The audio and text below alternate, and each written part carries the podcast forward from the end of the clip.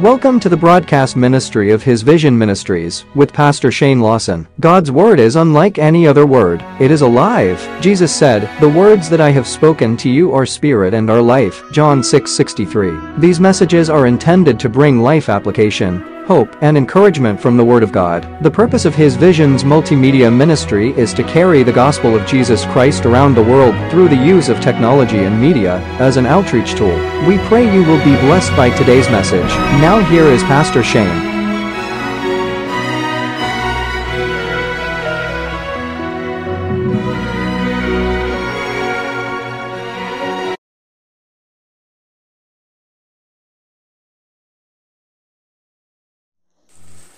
Since 1982, the English Department of San Jose State has sponsored a kind of unusual writing competition. It's called the uh, Bulwer Lytton Fiction Contest. And the contest, by the way, is held each year to see who can compose the opening sentence to the worst of all possible levels or novels. But the contest began when the professor began to research and discover the origin of the oft used line, and I quote, It was a dark and stormy night. End quote.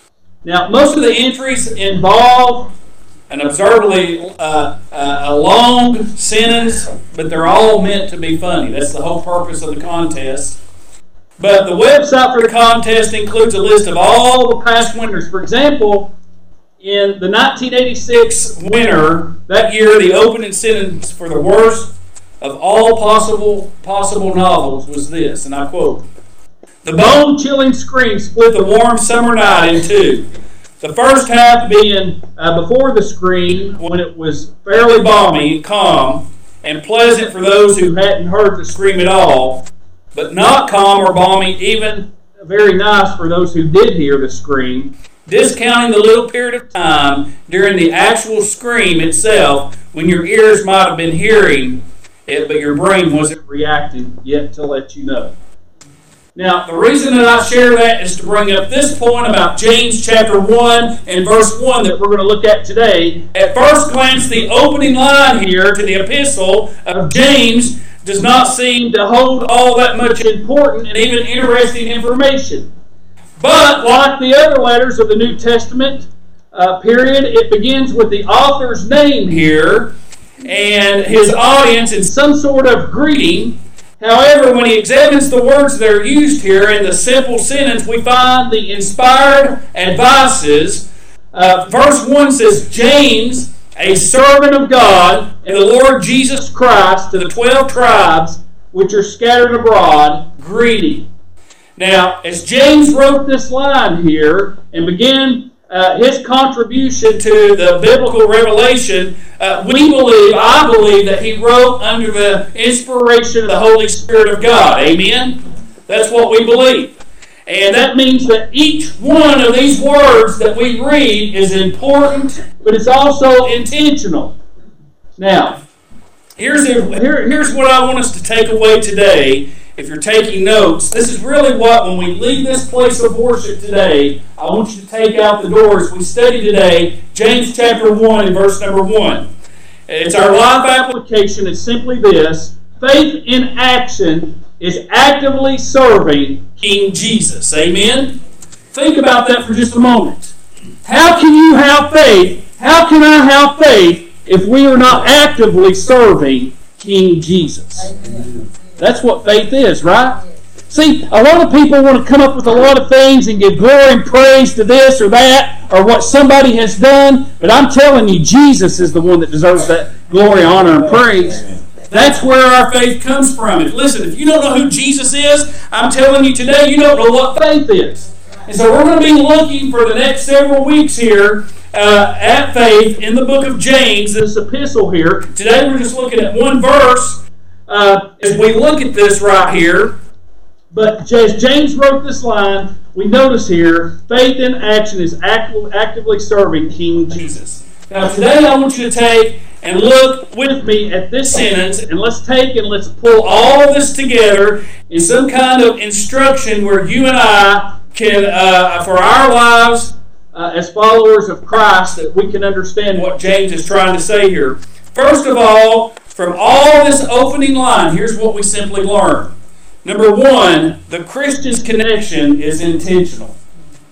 Now, when we write a letter today, uh, we customarily put our name at the end of that letter, right? If I write a letter to someone, if it's church related, I usually say in His love or to God be the glory, because He's the one that ought to get the glory. Amen. Uh, Pastor Shane. But, uh, or if I'm writing a letter at work, I'll put respectively, um, you know, uh, Shane Lawson, customer data manager.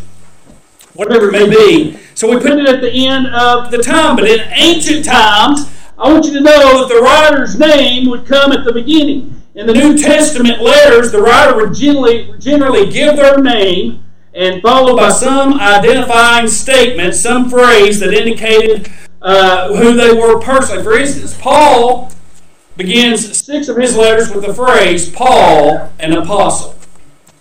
And James follows this pattern. Notice he begins his letters with the words, James, a servant of God and the Lord Jesus Christ. I think that's a great way to begin a letter, right? but think about that. Look at that one more time. James, a servant of God and of the Lord Jesus Christ. We ought to all be able to say that. Amen? I think that's an awesome way. I'm convicted even as a pastor. Maybe the next time I write a letter, that's how I'm going to write the letter. I'm just going to replace James with Shane. Listen, James here, he identifies himself with his connection to the Lord Jesus Christ, and that is obvious in him being writing this under the inspiration of the Spirit. Listen, when you consider who James was, and then you look at the words that he chose here for his introduction to this letter, there's a lesson here about the natures, uh, the nature of the believer's connection to the Lord Jesus Christ. Uh, let me show you what I mean. First of all, I want you to think for just a moment right here, if you would please. First of all, uh, think of what James could have said. I want us to think of that for just a moment. What James could have said.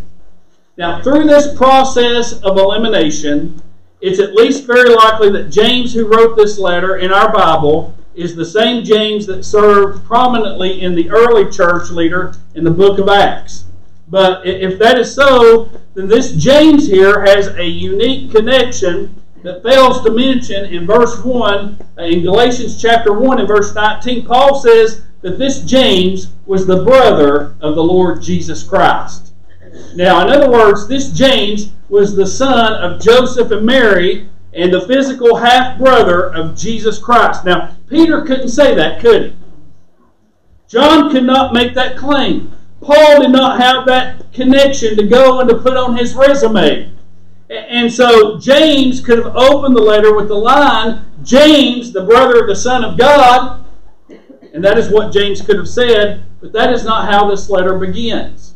And so James could have used his connection with Jesus as a badge of pride, uh, of pride and a source of authority uh, for James, but his connection to the Lord was much too serious to use simply a prop for his life. And so uh, and a short servant for his personal needs. That's what a lot of people want to do. They want to have a title so they can brag to everybody and be haughty and think, look, look who I am. I'm somebody. I'll never forget one time uh, I had a professor in college, and his favorite thing, Brother David, to do after he would say something was, well, look what a guy I am. And then he would say his name. I'm not going to mention his name. He might be watching. But he'd say, what a guy I am and he'd say his name and end it with dog. Uh, I never did get that. You know, too many people do not take their connection to Jesus as seriously as James did here. Uh, for many people, Jesus is a kind of some sort of spiritual butler who caters to all their whims and serves their wants and wishes. That's not who Jesus is, amen? But that's what some people think. If they were James, they, they would not have hesitated to tell people that they were the brother of Jesus because that would benefit them. And after all, listen, that is not, uh, after all, the only reason they believed in Jesus in the first place was to help themselves. Now, if you go today and you visit the Holy Land, if you're able to get the opportunity at some point um, in your life before the Lord Jesus comes back to visit the Holy Land, I always encourage that. But if you go visit, you'll see all the sacred sites, all the landmarks, historic landmarks. And, and while you're there, I want you to know there are no shortage whatsoever of souvenir stands um, where you can go and purchase anything from a replica of the crown of thorns to a t shirt commemorating that you got baptized in the Jordan River.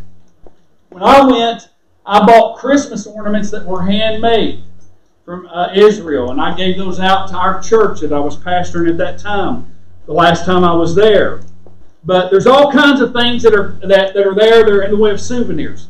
Now I want you to take and I want you to imagine right now a mixture of, of uh, pilgrims and profiteers all in the name of Jesus. You know, it's kind of like a church. Let me just be honest with you this morning.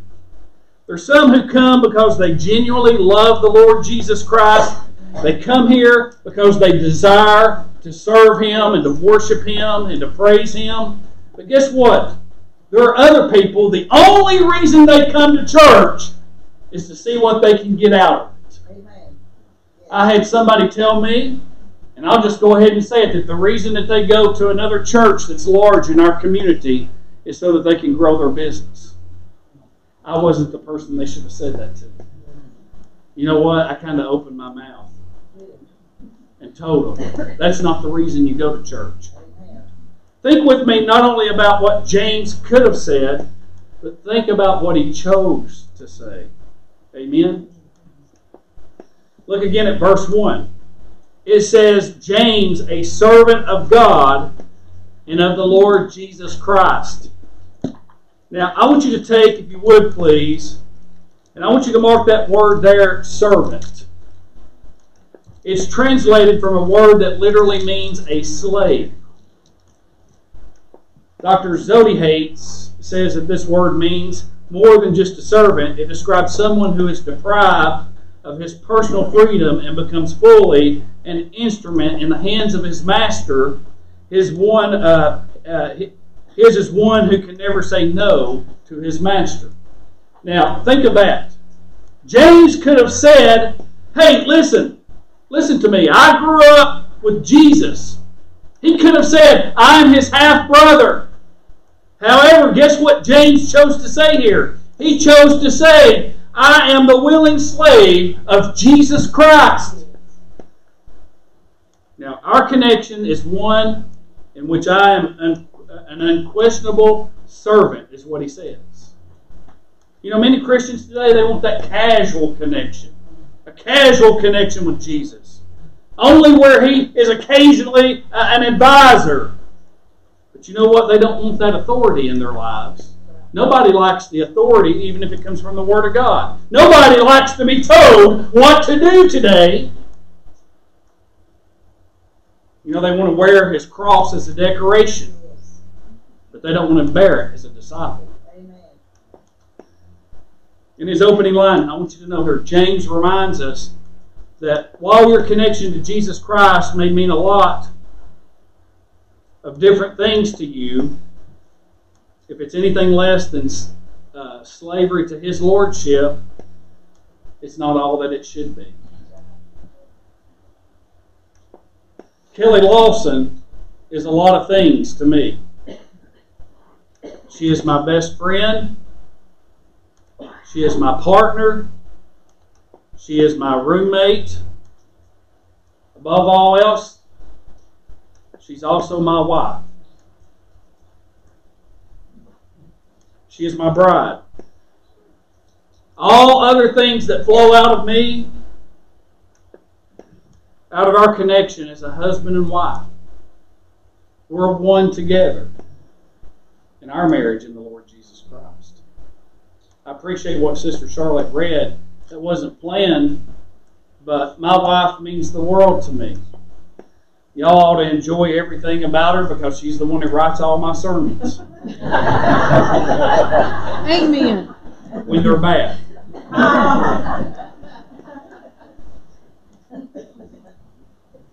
I'm just the, the mouthpiece. She's the preacher, right? I'm just kidding. No, you're not. Now, to illustrate the importance of what I just said, I want you to think for me. Imagine that if I, wherever I went, I introduced Kelly by saying this This is my friend, Kelly. Or what if I said when I was introducing uh, her, This is Tommy and Tony's daughter? That's not good, right? Not only would that be inappropriate, but I'm here to tell you today, my friend, it would probably uh, lead me, uh, get me in a permanent bed in a marital doghouse.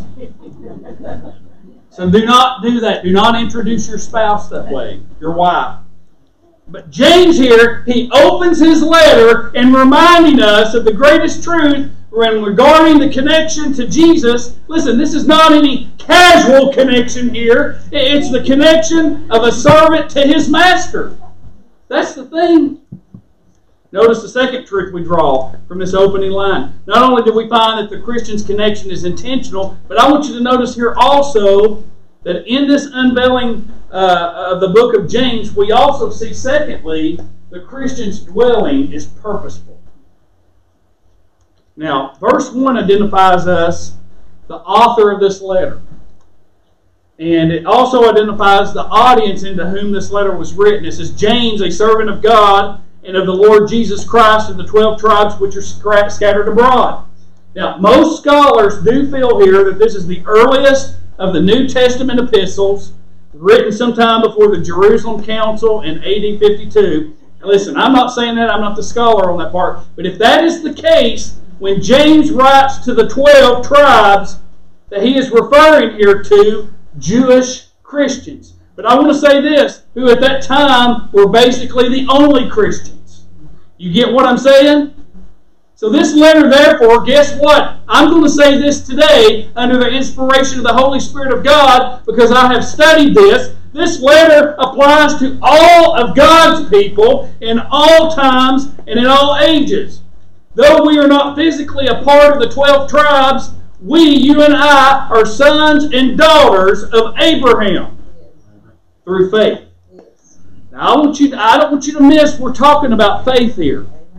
It's through faith that we're daughters and sons of Abraham. Look again at verse 1. James addresses the people of God, which are scattered abroad. That phrase, scattered abroad, speaks to all of us about where God has placed us in the world. Now, the word of James in this opening verse reminds us where we reside in life, it's not a matter of coincidence. I want you to understand that today. We draw from James's reference that the scattered people of God, first of all, I want you to notice a few things the persecution that scattered them. When you read the opening verse right here in its original language, there's a reference here to a historical event, that phrase, scattered abroad. And uh, is translated from a word that gives us the English word dispersion. And James is referring to an event that dispersed Jews from Jerusalem into other parts of the world. And this happened on numerous occasions. You can go back in Acts chapter 8 verse 1 and find the exact phrase that James used in his opening verse here.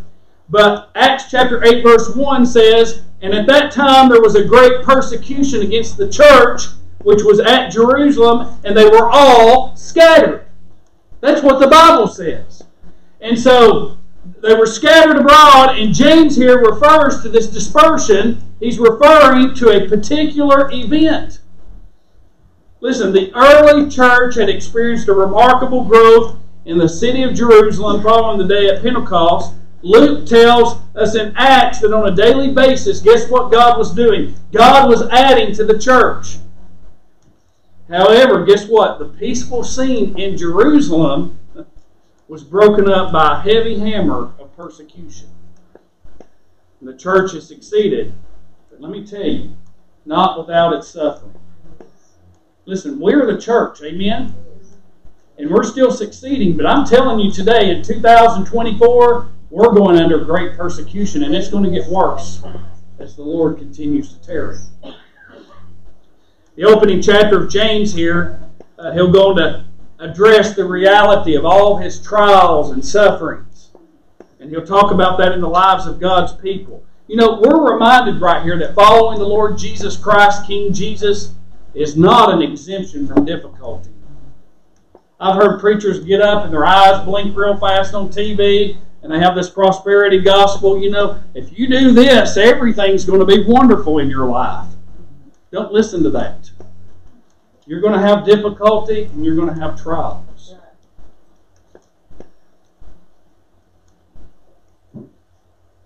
With one word, James points here to the fact that Christ's promise of eternal life in heaven does not mean that life on earth is going to be easy.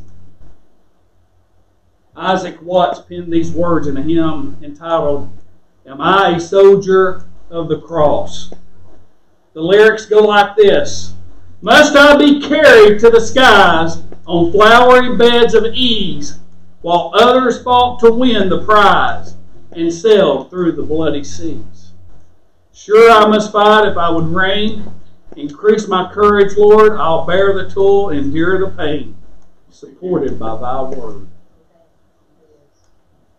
Whom we consider the scattered people of God, to whom James is writing, we see not only here the persecution that scattered them, but I want you to notice the providence that scattered them. Listen, it's the, it's the persecution that dispersed the people from Jerusalem, and no doubt that was a hard thing. It reminds me, I think, even uh, of the Trail of Tears. The people were dispersed, right?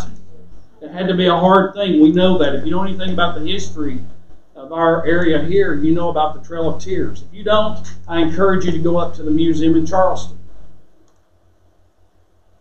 These early believers, guess what? They were forced to leave their homes. They were forced to leave their friends and travel into new places where they had to go and they had to start new lives. And that dispersion was a painful event, but that did not mean that it was a not a providential event. I want you to know today, in fact, the very word that James here uses in our text as we read in the Word of God points us to the sovereign work of God. That word translated scattered abroad there in verse 1 is where we, where we get the word uh, diaspora. It's a compound word of two Greek words. It literally means though sowing the picture the word here paints of someone scattering seed across a plot of land uh, for the purpose of sowing and planting. In other words, the persecution of that pushed these early Christians out of Jerusalem was actually the hand of God. Get this the hand of God scattering them out of seed to be sown in new places. Back in Acts chapter 8, we find that's exactly what happened. You don't have to turn there, but the Bible says that they were scattered abroad and went everywhere preaching the word. See, that's what we ought to be doing, right? We got to be scattered abroad. For the Christian, it's not just coming in here and listening to Pastor Shane once or twice a week. No, we need to be out scattered abroad. Listen, that's what we ought to be. We ought to be sowing the seeds of God. You know, so, so many times we are tempted to ask, why am I in this place in my life? You know, a lot of times we, we I mean, we don't want to ask that. Why, why has the Lord allowed me to go through this circumstance, this problem, or this crisis? Those are questions that a lot of times people will ask, and people will come to me and say, Pastor Shane, why am I going through this? Why am I experiencing this? I want you to know right now, all of this is a result of random scattering. God is planting us exactly where He wants us. And you know what? He's sowing us according to His perfect will. Our dwelling in life, it's not coincidental. When birds migrate to the south, this is amazing for the winter. You know what? They're pushed to do so to migrate by cold fronts.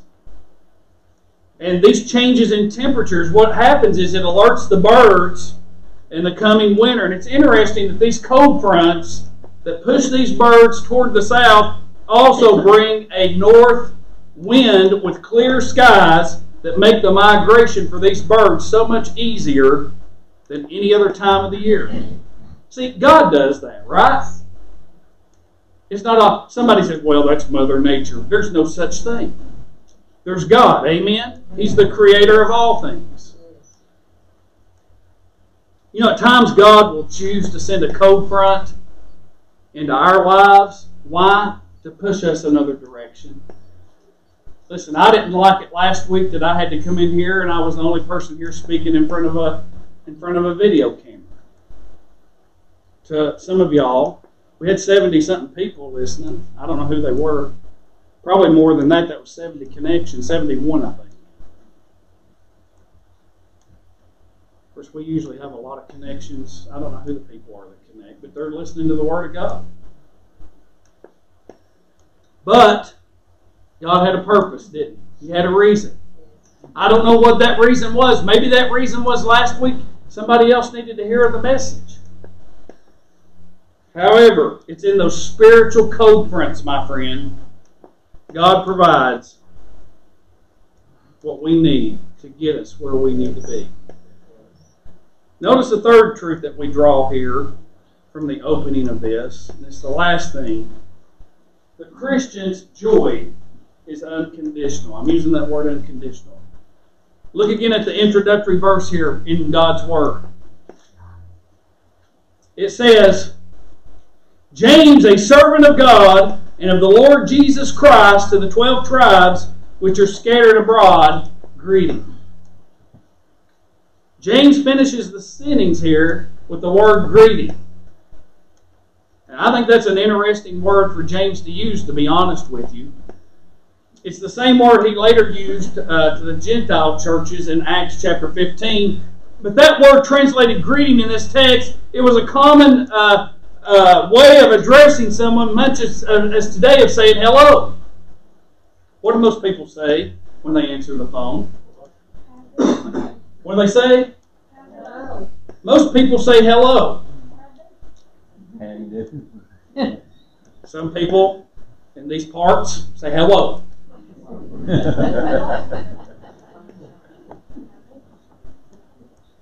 but James finishes the word with greeting. Some people, at the end of their conversation, some people nowadays, this people are so rude, they hang up.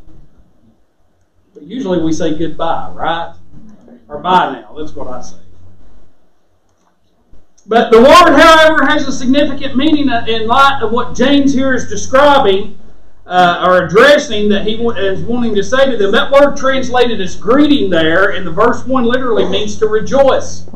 And so one writer suggests that it's a deeper uh, word, uh, meaning of the word, which means to be satisfied.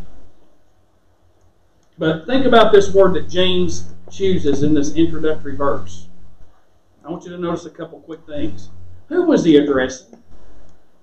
Look at the verse again. James here essentially says to those who have been uprooted from your home, who have been forced out into the new strange places, rejoice. That's basically what he's saying in layman's terms.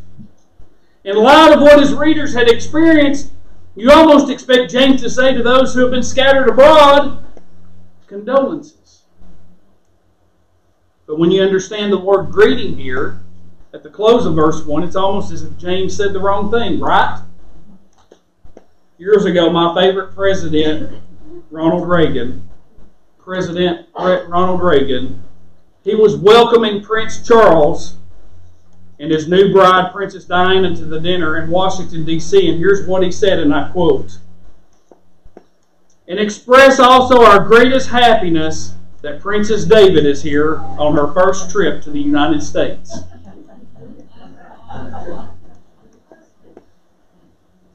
Even some of the best people make mistakes, right? That don't sound like the right thing to say, right?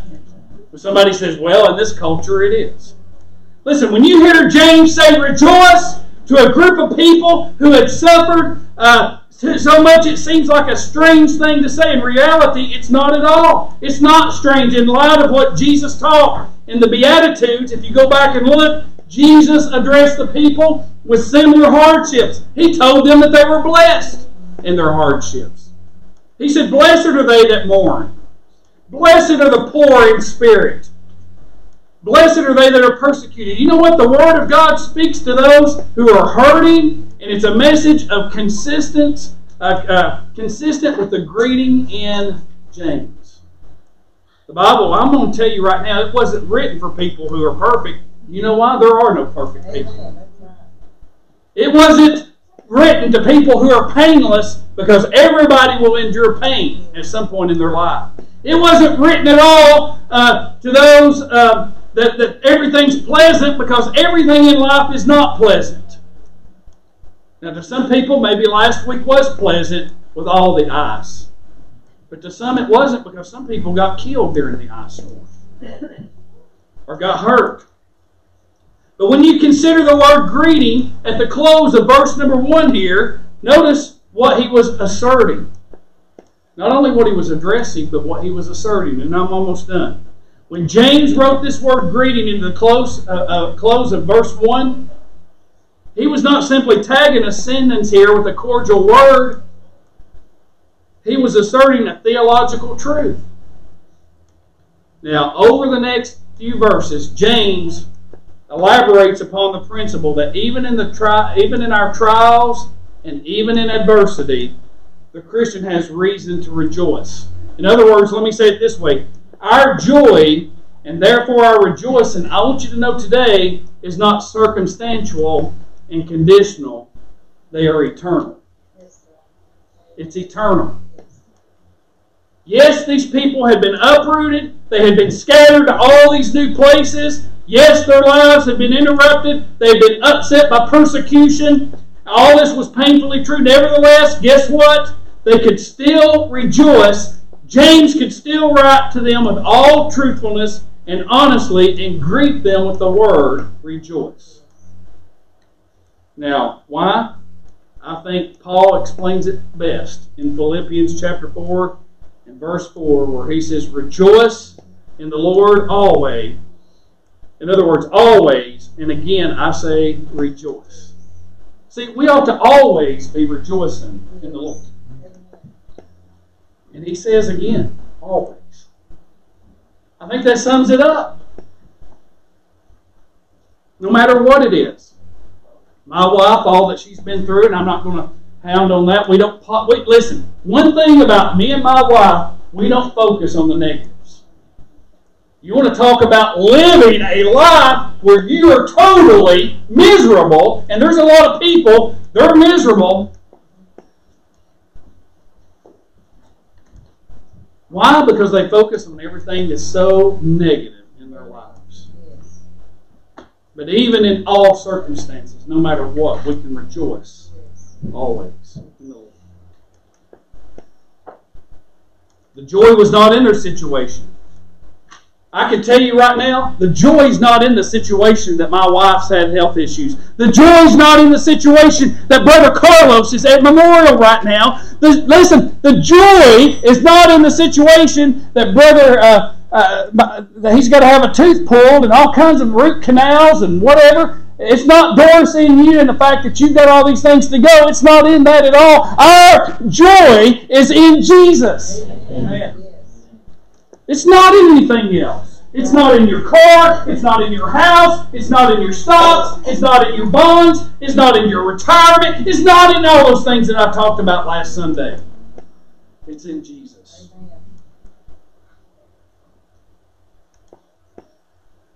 And James opens his very practical epistle with a word that can be on our lips even when there's sorrow in our lives. Rejoice. Because of who we serve, joy, my friend, is always unconditional. As long as Jesus is Lord, and He'll always be, we can rejoice. The story is told of a foreign king who traveled often. But one day a man living near the palace said to a friend, Well, it looks like the king is at home tonight. The friend said, How do you know that? The man pointed toward the king's house and he said, Because when the king is home, the castle is all lit up. Can I tell you what joy is? Joy is the undimmed light in the life of a believer that shows that the King of Kings is at home in their heart. And James tells, he says, to all you that are scattered, battered, and tattered saints, rejoice. In conclusion, I'll say this and I'll be done. Several years ago, a well known pastor published a book. And through some connections, he was able to get my pastor hero, who has now passed away into eternity to be with King Jesus, Dr. Adrian Rogers, to write the foreword of his book. And listen, that preacher's still living, but with no offense to that preacher, and I'm not trying to be, I have to say that the foreword is the best part of the entire book. It's the only part that's worth reading, to be honest. I want you to know tonight, today, this morning, the reason I even bring that up is that there is a lot more to the book of James than one brief unveiling verse. However, this one verse holds a book's worth of truth. And that's why I took one Sunday in the way of an introduction, in the way of just getting everybody used to the fact we're going to be in James for just a few weeks. We're not going to spend months and months and months in there, but we are going to be in this for a few weeks.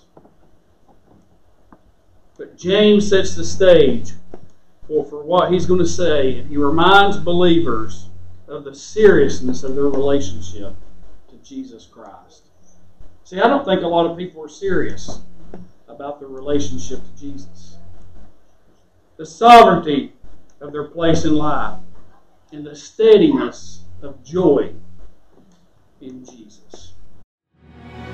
We thank you for joining us today. Visit us online at isvision.org. Text the word SAVE to the number 80123 and hit send to learn how to have a relationship with Jesus Christ. May God bless you.